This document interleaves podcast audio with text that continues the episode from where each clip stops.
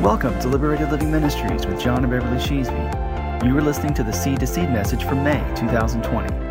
For more information on this podcast and other resources, please visit our website, liberatedliving.com. Grace to you and greetings to you from Bixby, Oklahoma. I'm up in our games room.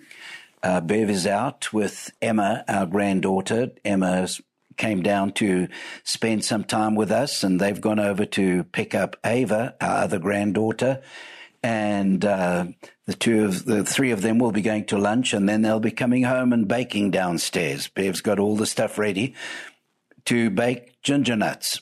You might call them ginger snaps here, but they are. It's a South African recipe that Bev's mother used to make, and my mother used to make and ginger nuts are wonderful uh, cookies or biscuits, as we called them in South Africa, to dunk into coffee in the mornings or into hot tea. They they're just a delightful thing. So you won't be able to smell the aroma wafting up here to me, but I will after a bit.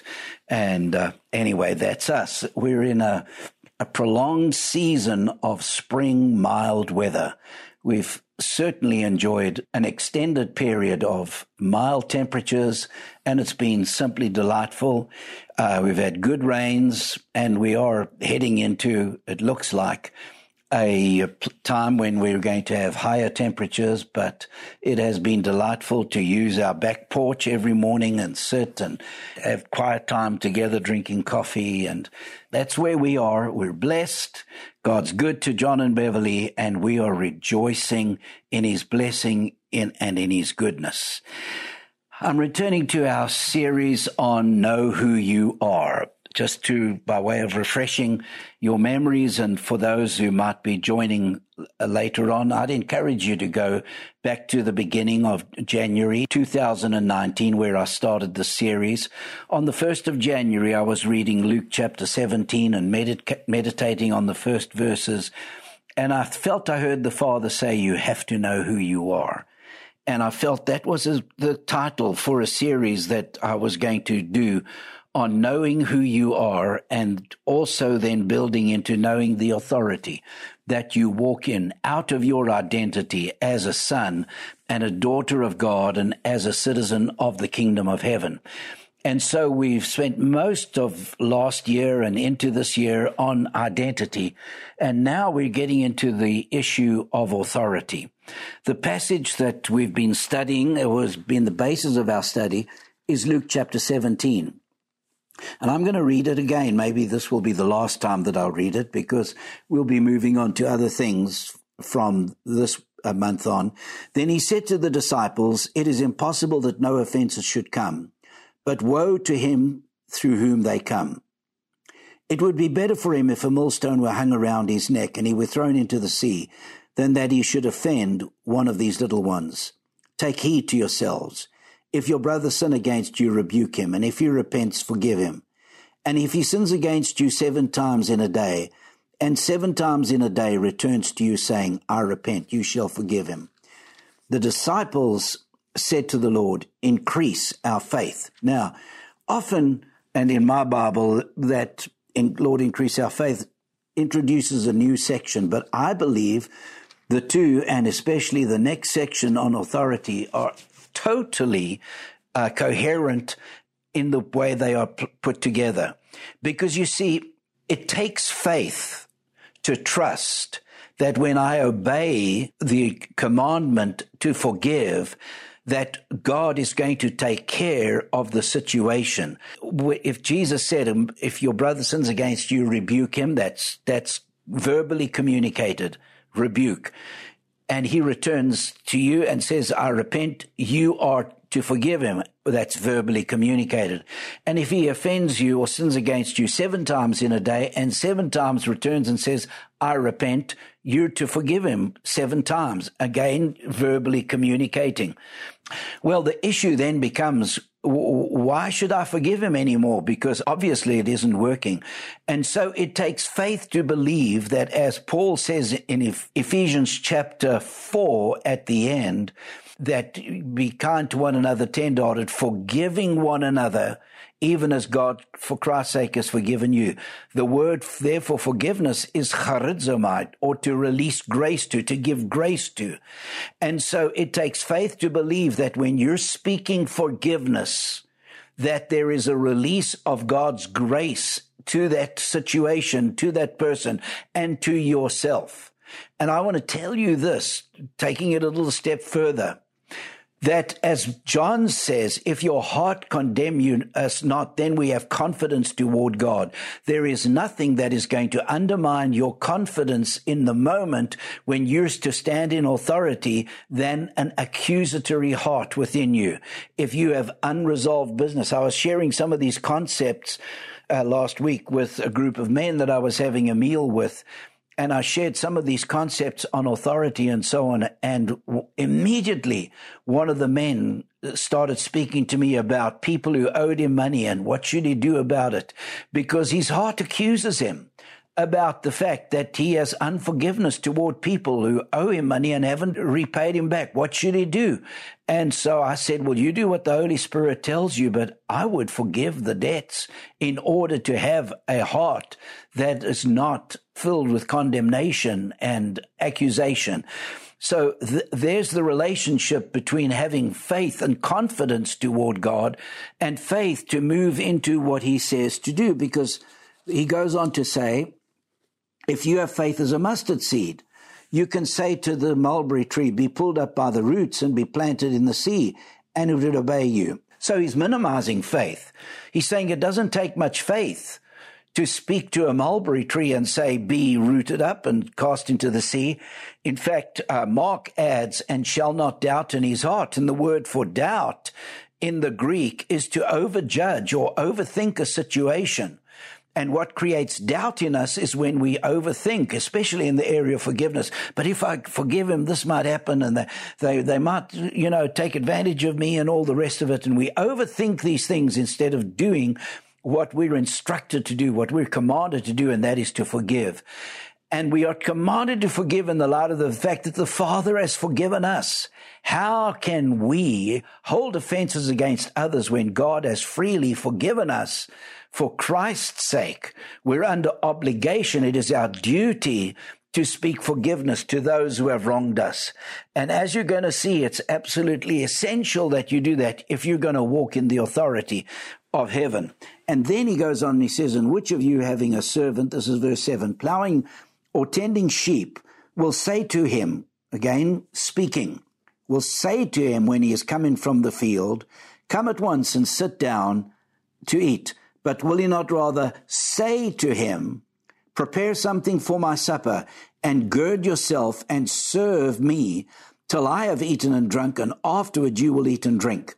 Does he thank that servant because he did the things that were commanded him? I think not. So likewise you, when you have done all those things which you are commanded, say, We are unprofitable servants, we have done what was our duty to do. The first thing I want to draw out from that passage is this that authority is communicated verbally. It is spoken authority. The authority of the kingdom of God is in the mouth of the citizens of the kingdom. Right from the beginning, Genesis chapter 1, God said, let there be light. And ever since that point in the, in creation, all of God's authority is communicated verbally by his spoken word.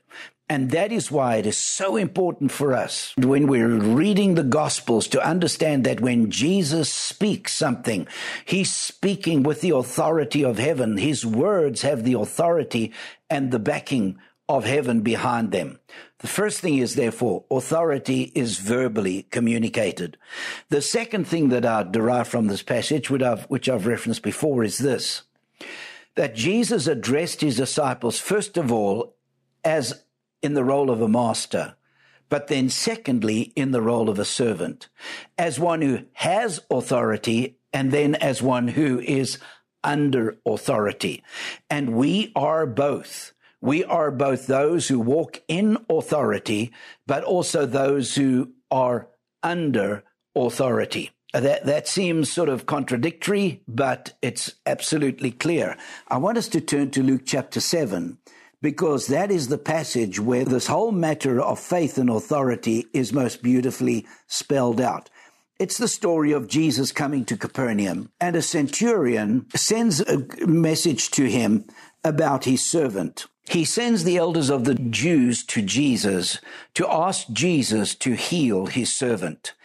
And so Jesus goes with them to go to the centurion's home. But while he's on the way, the centurion sends a message to him and he says, I'm not worthy that you should come under my roof. But he said, speak the word and my servant will be healed. He says this verse, this is Luke chapter seven and verse seven. I did not even think myself worthy to come to you, but say the word and my servant will be healed. For I also am a man placed under authority having soldiers under me, and I say to one, Go, and he goes, and to another, Come, and he comes, and to my servant, Do this, and he does it. When Jesus heard these things, he marveled at him and turned around and said to the crowd that followed him, I say to you, I have not found such great faith, not even in Israel. And those who were sent, returning to their house, found the servant well, who had been sick. Now, I used to read that passage and I thought, surely there's a problem with, with the translation. Surely he meant to say, I also am a man of authority. But then God began to open my eyes. The authority that the centurion moved in was the authority delegated to him by Caesar and by the military rulers of Rome. He was one man ruling over a hundred soldiers. And he derived his authority from the fact that he was under the authority of those who were above him and ultimately under Caesar's authority. If one morning he woke up and said to his soldiers, Today, fellows, we are declaring a unilateral declaration of independence. We are no longer under Caesar's authority. Then, when he says to a soldier, do this, that soldier, if he's bigger than him, will not obey him because he's got no higher authority. And so he's outnumbered a hundred to one. If he tries to exercise that authority and it is contrary to what the, his uh, soldiers want, they can overpower him. They can overwhelm him and he has no higher authority to appeal to because he has now declared himself to be unilaterally independent of Caesar's authority and the authority of Rome. So he derives his authority from the fact that he is under authority. And basically, what he's saying is, Jesus, I recognize that you have authority because you yourself are under a higher authority. He recognized that Jesus was under the authority of God, and therefore that gave Jesus the authority to speak, and things happened. He said, I also am under, under authority, and I say to one man, Go, and he goes. To another man, Come, and he comes. And to my servant, Do this, and he does this. Do you get, do you get the fact that authority is verbally communicated? You speak authoritatively. We speak to the mulberry trees. We speak to sickness. We speak to demons. We speak to things that he has given us authority over. It's verbally communicated. Now, Jesus responds and he says, I have not found so great faith, no, not in Israel. I was mystified by the correlationship between this man understanding authority and the whole issue of faith. And I was walking in Hobbs, New Mexico in 1999 uh, early in the year, probably February of 1999. I was doing a meeting there. And as I was walking, I was meditating on this passage. And I was saying, Lord, what is the relationship between the two? And it suddenly became absolutely clear. The centurion knew that because Jesus was under authority, when he spoke, if he was speaking according to the will of the authority that he was under, then the one who had authorized him to heal the sick would back him 100%. And so if Jesus spoke the word, the servant would be healed. And Jesus said, Wow, I've not found faith like that. No, not in Israel. Now, let me tell you a story. In uh, 1989, as many of you know, God called me out of ministry for a year. And at the close of that year, having received a prophetic word from Paul Cain that I was going to teach the church power evangelism, I fully expected to come out of that year with guns blazing. But the Lord said to me, You're not going to walk in this a calling and anointing until Brad graduates from high school. And I'm so grateful to God now for that, that I was able to be at home for so much of the time that Brad was in high school. I did drive a truck for a, a, man named Bill James, who was a member of our board of our ministry. And Bill was so wonderfully generous to us during that time. He sustained us during that time when God had called me away from a, a, lot of active traveling ministry. And I was returning from the East Coast driving a truck, and I stopped at the Petro truck stop in West Memphis, Arkansas, just over the Mem- Mississippi River from Memphis, to uh, refuel and to have supper. And I was sitting at the uh, U uh, desk where the truckers sit, and I was having supper. And I was sitting next to a woman, who, a truck driver, and boy, she was cussing. She had a big uh, splint on her finger and she was cussing her truck. She was cussing her dispatcher. She had caught her finger in the door of her truck in New York and she had gone to a clinic, had her finger set and, and they had prescribed pain pills and she'd been pain pills. She'd been popping those pain pills, but she'd run out of pain pills. And so she had had uh, called her dispatcher to send her more money so that she could get more pain pills, and the dispatcher had refused. And so she was one unhappy customer and she was cussing like crazy. And I heard the Holy Spirit say to me, Heal her. And it was like I was overwhelmed. I said, you crazy. Listen to the language coming out of her mouth and look at the situation. I'm here with all these burly truckers, these rough gent- gentleman and this this lady sitting next to me, and gentleman and lady, or perhaps stretchers, you know. They were male and female, but anyway. and I was so intimidated by the situation that I could not minister to that woman. And after finishing my meal, I got back in the cab of the truck and swung out onto Interstate 40 and continued down Interstate 40 towards Little Rock, Arkansas. And as I was driving, I just said, Oh Lord, I felt so defeated. I said, Lord, I, why could I not minister that woman? And he said to me, because you're so self-conscious. And I, I recognize that. Yes, I am so self conscious. I'm so aware of myself and my own frailty and intimidation continually affects me and so on. And I said, yes. And so I was re- driving along, repenting of the, my self consciousness. And then he said this to me. He said, if you knew beyond a shadow of a doubt that that woman would have been healed, would you have hesitated? And I said, no. And he said, there is your problem. Your problem is one of faith.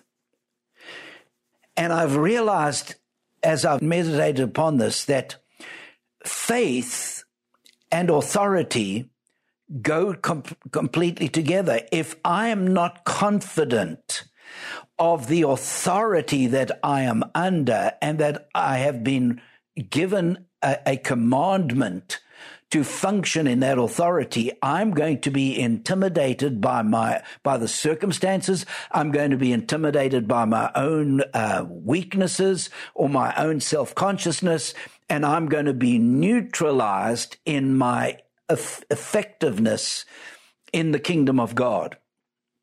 So back to Hobbs, New Mexico, meditating on this passage in Luke chapter 7 in Hobbs, New Mexico. This got so big in my spirit in February of 1999. I returned home to the Metroplex and we were about to embark on a trip to South Africa in March of 99. And I had heard about the gold being manifested in Toronto Airport Christian Fellowship and so I, I, I, got on the internet and I started looking at videotapes of the teeth that had been turned from just regular fillings into gold fillings in people's mouths in Toronto and also gold dust and gold nuggets and other gems that had been just appearing supernaturally in gatherings of God's people and in other places and so on.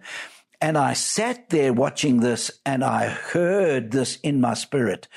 God is no respecter of persons and he's no respecter of places. If he'll do it anywhere, he'll do it everywhere. And if he'll do it through one person, he'll do it through anyone. And that has been a strong conviction of mine because of my understanding of Christ in me, the hope of glory. I don't need to pay a price. You know, under the voice of healing, those who were used of God in healing ministry often gave the impression that they had paid a price to walk in the anointing they had walked in. And so it made them sort of an exclusive group within Christianity of people who were specially anointed because they had paid a special price. And I rejected that because I knew that was not true. I knew by the gospel of grace that there is no price that I have to pay to walk in the anointing of Jesus, that Christ is in me, the hope of glory. Every believer is equipped with the same anointing that was in Jesus because Jesus lives in me. And so I rejected the notion that you have to be specially anointed or specially equipped. I understood as I sat before that television screen, God is no respecter of persons. He's no respecter of places. If he'll do it in Toronto, he'll do it wherever I go. If he'll do it through uh, John Arnott in Toronto and through others that I had seen on the internet, he'll do it through me. And so Bev and I went to South Africa now. I'm telling you this whole story because I want you to see something really important with this whole matter of authority that comes from this passage. Bev and I, for some reason, flying over on Friday, we arrived there tired. We had Saturday free and Bev and I had begun an argument. And all day Saturday, we were in conflict. I can remember us going for a walk along the beach in Muizenberg in Cape Town, and we were just at each other's throats. Yeah, I know you can't believe that of us. We're such nice people. You'd think, well, they, they never get into arguments. Yes, we do. We are, we're human and we're both very stubborn.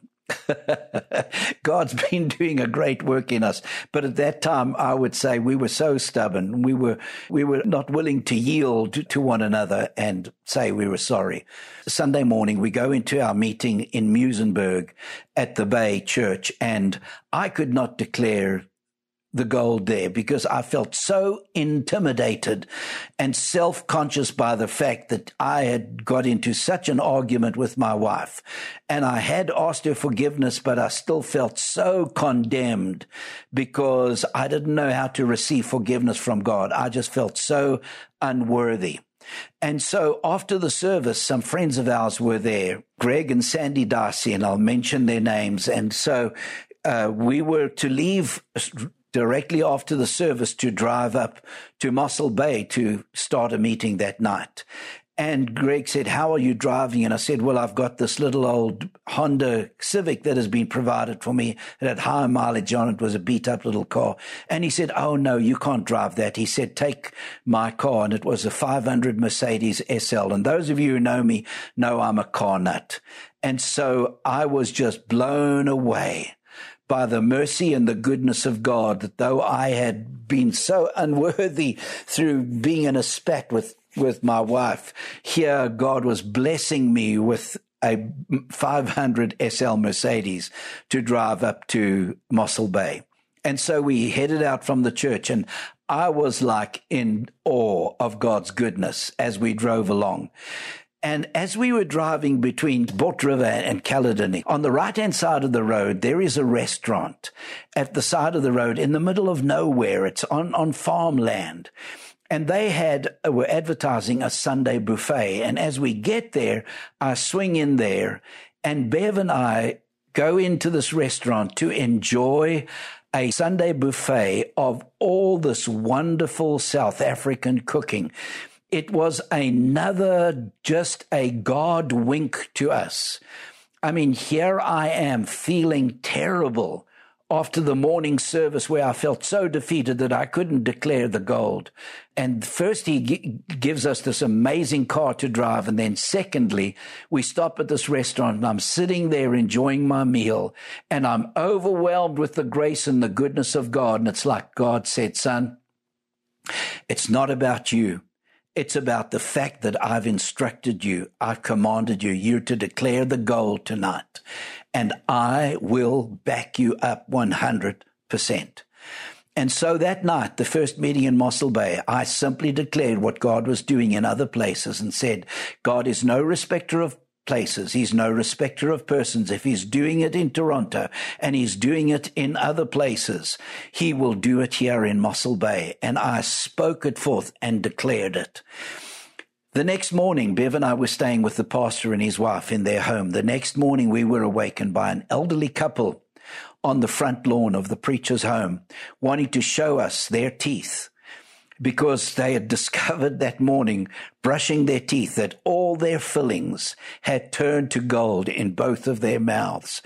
And you can understand what an absolute encouragement that was to me. It was another, just a, a manifestation of the grace and the goodness of God. And all of that week, we saw amazing signs and wonders with gold dust and gold nuggets and people's mouth turning to gold. I'll tell one story. There were gas rigs off the coast of Mossel Bay and one of the guys from the church was on a gas gas rig and he, he had an appointment with a dentist on Thursday for a, a problem with his teeth and he cancelled his dental appointment. He said, I'm going to church. I'm going to believe God to fix my teeth. And he came and God healed his teeth right there. We left Mossel Bay, went back to Cape Town, had some meetings in Cape Town, and then went up to Kempton Park. And again, I declared the gold. I, I know that the pastor was a little bit dubious about this, but uh, it was like God just gave a sign and a wonder because that night, when they took the, the pastor's grandchild, a little baby, home, and they uh, took its clothing off, the little child's body was covered with gold dust from head to toe. We went on to East London, had meetings there, and amazing stuff happened. I'll tell one story. There was a doctor who was sitting at the back and he was rather incredulous about this gold dust thing and so on. And he told me this, the, sto- the story the, the following night after he had come and he went to do surgery the next day. He was at the Mater Dei Hospital in East London. And he said he would wash his hands scrubbing up for surgery and he'd look at his hands and they would be full of gold.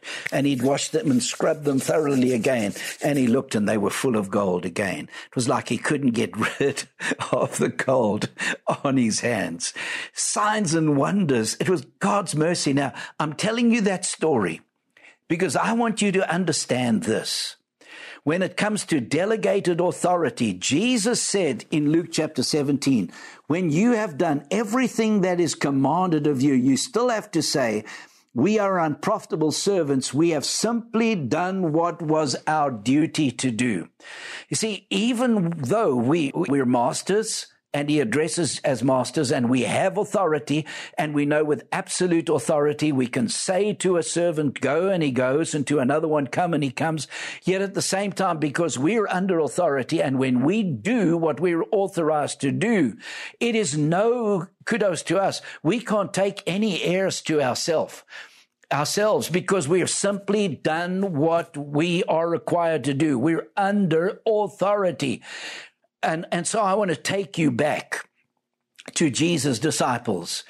In, in Luke chapter 6, he calls the 12 to himself. And then in Luke chapter 9, he sends them out. And the Bible says he gives them power and authority. And he says, go out, heal the sick, cast out demons. And in the parallel passages, we, you know, he gives instructions to his disciples and he ultimately ends with this freely you have received, freely give. And that is the undergirding empowering. We have freely received from God. Now it is, we are obligated to freely give. When it comes to the matter of forgiveness with which this chapter starts, you have received forgiveness. Now freely give forgiveness when you have received authority to heal the sick, do it.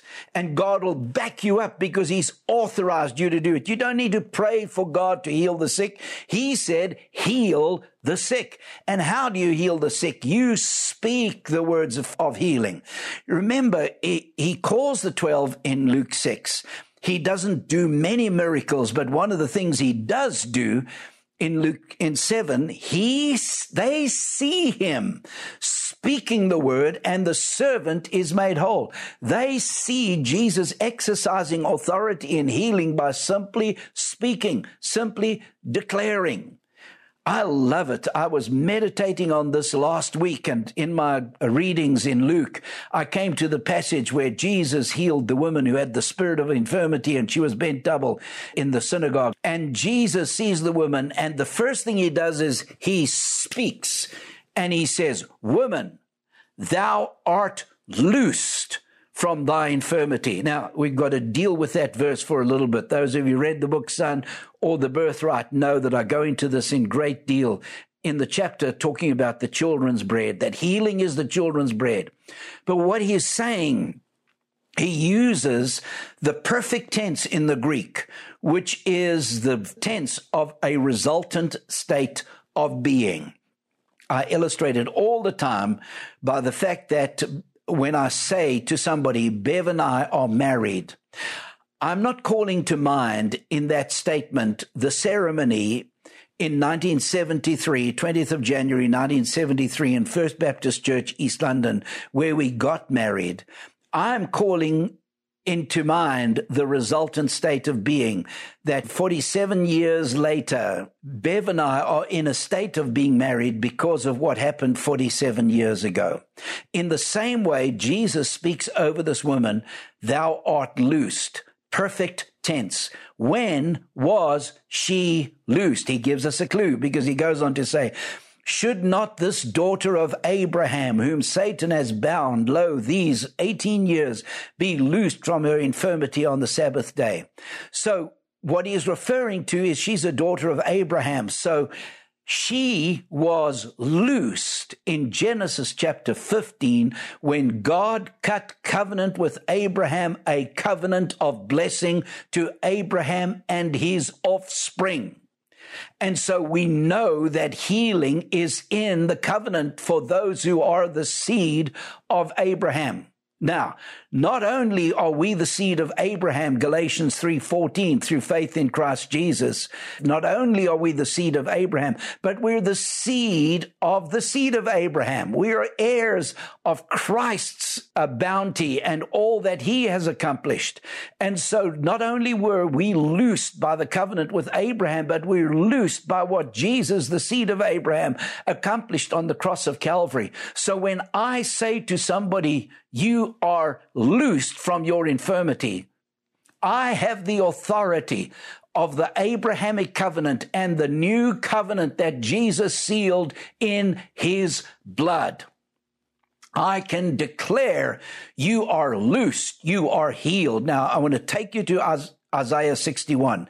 This is the passage with which Jesus started his entire ministry, and I want you to listen to it carefully. He says, The Spirit of the Lord is upon me because he has anointed me to preach good news to the poor. He has sent me to heal the brokenhearted. And now listen to this to proclaim liberty to the captives, the opening of the prison to those who are bound. So that's also proclamation to proclaim the opening of the prison to those who are bound, to proclaim liberty to the captives, to proclaim. He is anointed to proclaim. He is anointed to speak. This whole passage is about spoken authority. Speak to the mulberry tree. Speak to the mountains. Speak the word of forgiveness. Say to the servant, do this, and he does it. Say to the soldier, go, and he goes. Speak to the infirmity, the spirit of infirmity. Woman, thou art loosed from thy infirmity. And then Jesus reaches out and touches her, and immediately she straightened up. He declared it. Now, she had a spirit of infirmity. It was a spiritual thing. He didn't cast out the demon on that occasion. He just had to speak. You are loosed. oh boy, uh, uh, man, I hope you're getting this because we're going to develop this in, in coming uh, months this is so powerful. This is so important. All we have to discover is what has he authorized us to do? And then we can speak it. We can declare it. Uh, uh let me draw your attention again to Jesus crossing over the sea with the disciples in the boat and the storm arising. And Jesus speaks to the wind, rebukes the wind, and speaks peace to the sea. He rebuked the wind. He spoke. He rebuked the wind, and then he speaks peace to the waves. You get it? You get it? You, authority is exercised through our mouths. Now, can you understand why Satan wanted to so intimidate me back in South Africa in 1999? He wanted me to feel so self conscious because of the argument that Bev and I had got into that we'd forget that we were under authority. And so I want to close with this passage again, a passage which we're going to visit again, but it's so important. Acts chapter three, Peter and John go into the temple and there in the gate beautiful sits a lame man. Now, don't you know that Jesus passed by that lame man many times as he begged for alms and Jesus didn't heal him? Why? I don't know, but I think he was, it was a setup for Peter and John. It was their divine appointment. It was their divine opportunity. And so he begs for alms and Peter says, silver and gold have I none, but such as I have give I unto you such as I have. What did he have? He had the authority. He says, in the name of Jesus of Nazareth, rise up and walk. He had learnt well from Jesus. You speak, you speak. Jesus said to the man at the pool of Bethesda, take up your bed and walk. His word had the authority and the man rose up and walked people, I'm going to deal with this matter in month, months to come. We, because of intimidation of the enemy, we have felt so imperfect in ourselves and so self-conscious that we would rather ask God to do what he has instructed us to do. Peter had learnt the lesson well. In the name of Jesus of Nazareth, rise up and walk. And the man immediately leaps to his feet. And of course, there's a great hubbub. And so everybody is running around Peter and John. And Peter says this to them. He says, why do you look at us as though through our power and godliness this man stands before you well? Be it known unto you that through the name of Jesus of Nazareth and through faith in his name, and his name represents his authority. This man stands before you well. Peter understood the correlationship between faith and authority, the ability and the power, authority to speak to things and they would, they would obey because you are under the authority of the instruction of Jesus.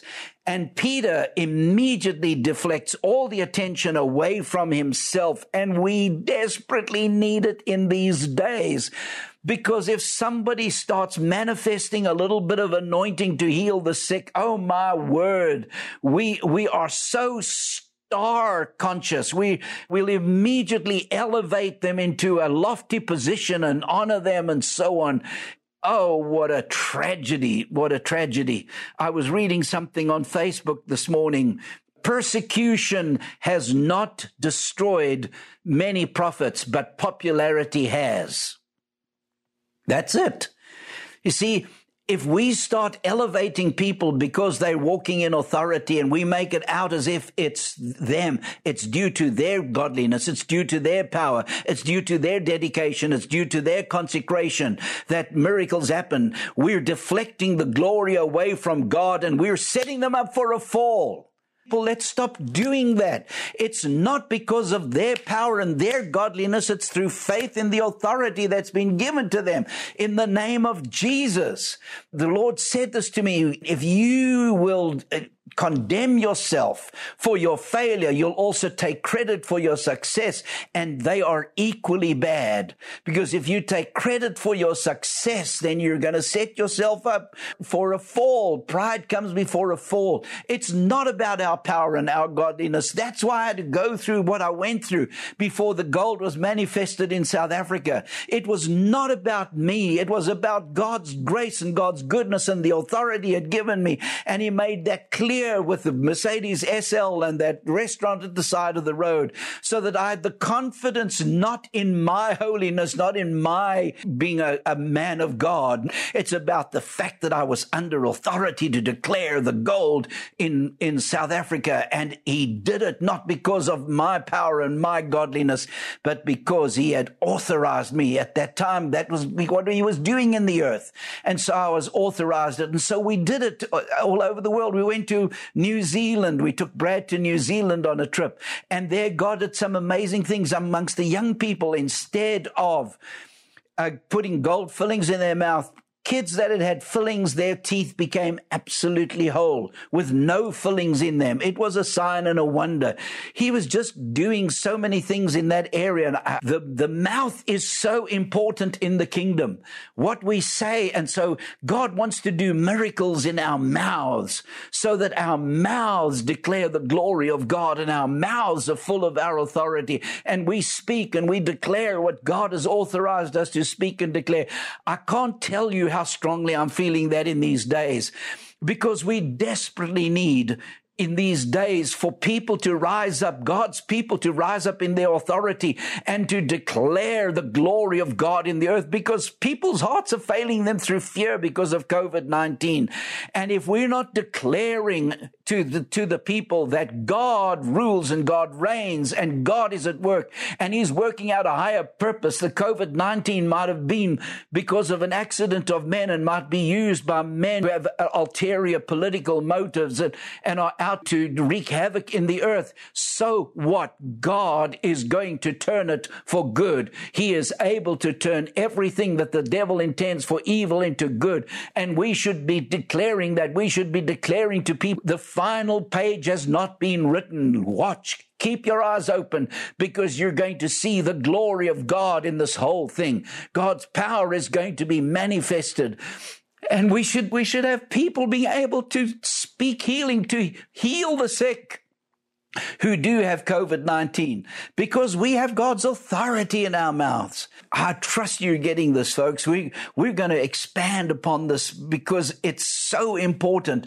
This is the heart of knowing who you are. It's not about knowing who you are so you can feel happy and, you know, fat and happy and contented and so on, but it's so that you can begin to function as an agent of the kingdom of God and to overthrow. He's waiting till all, all his enemies are made his footstool. And how's he going to make his enemies his footstool? Through his body, which we are members of.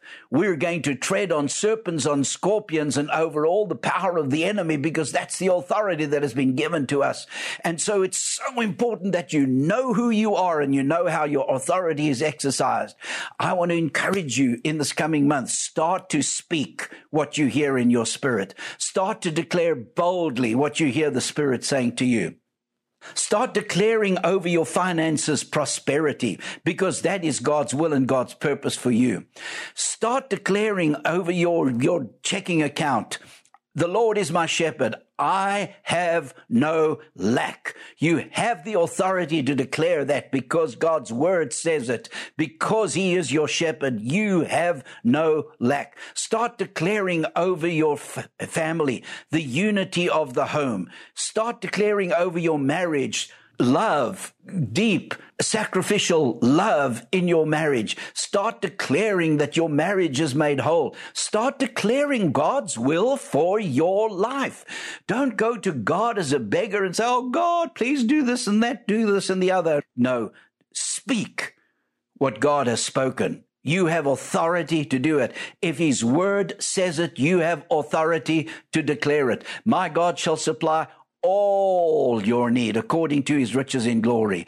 Need in every area of your life. God, my God shall supply all your need. And it's not according to your need, it's according to his riches in glory. And he's infinitely rich in glory. So he wants to provide your needs in an over and abundant way. Ah. So, Father, in the name of Jesus, I just pray for everyone hearing this word and I ask you to stir something deep within them. Awaken something that has been dormant in all your children. They know deep inside of them that they're designed for something far superior than living under intimidation and self-consciousness and fear. They know inside of them that you have destined them for something greater than just merely getting by and merely existing. And so I'm asking you to stir this whole matter of authority deep within them. And when we understand the authority that we're under, faith will arise within us to believe that if we speak what you have said, then what you have said will take place. You will 100% back your word. The angels are waiting in heaven to, to, to heed the voice of your word David says in the Psalms. They're waiting for us to declare what God has said, and then they will break out of the, the starting blocks of heaven to do it. I, I just wanted to share this picture. I was in prayer with two of my brothers in South Africa years ago, and we were praying, and one of them is a seer. And as I was praying, he had a picture of what was happening in heaven. And every time I spoke something according to what God's word said, he saw, as it were, a, a, God just flicking his finger and an angel would just rush out of the starting gates to go and accomplish what I had just said in prayer. And then I would speak another thing according to the will of God. And my, my, my brother saw God again flick his finger and another angel went speeding out. The angels heed to the voice of his word. They listening for you to speak the word of God with authority, with confidence that God will do what he has promised to do and said he will do. Now, let me tell you, you're going to be intimidated. The first few times you do it, nothing might happen or you'll become so self-aware. Don't let that stop you. Keep declaring, keep declaring, keep speaking healing Keep speaking healing. Keep speaking prosperity. Keep speaking unity. Keep speaking those things which Jesus died to make ours. Father, I'm asking you to strengthen your children with might by your spirit in the inner man. They'll become so overwhelmingly conscious of your love for them and that the undergirding of your kingdom and of everything that you do is your love for us and your desire to express that love through us. You're able to do exceeding abundantly above all that we could ever ask or think. Thank you, Lord. In Jesus' name, amen. This is the conclusion of this message. You've been listening to the ministry of John and Beverly Sheasby. For more information on this and other available teachings, please visit our website at www.liberatedliving.com. God bless you, and thank you for listening.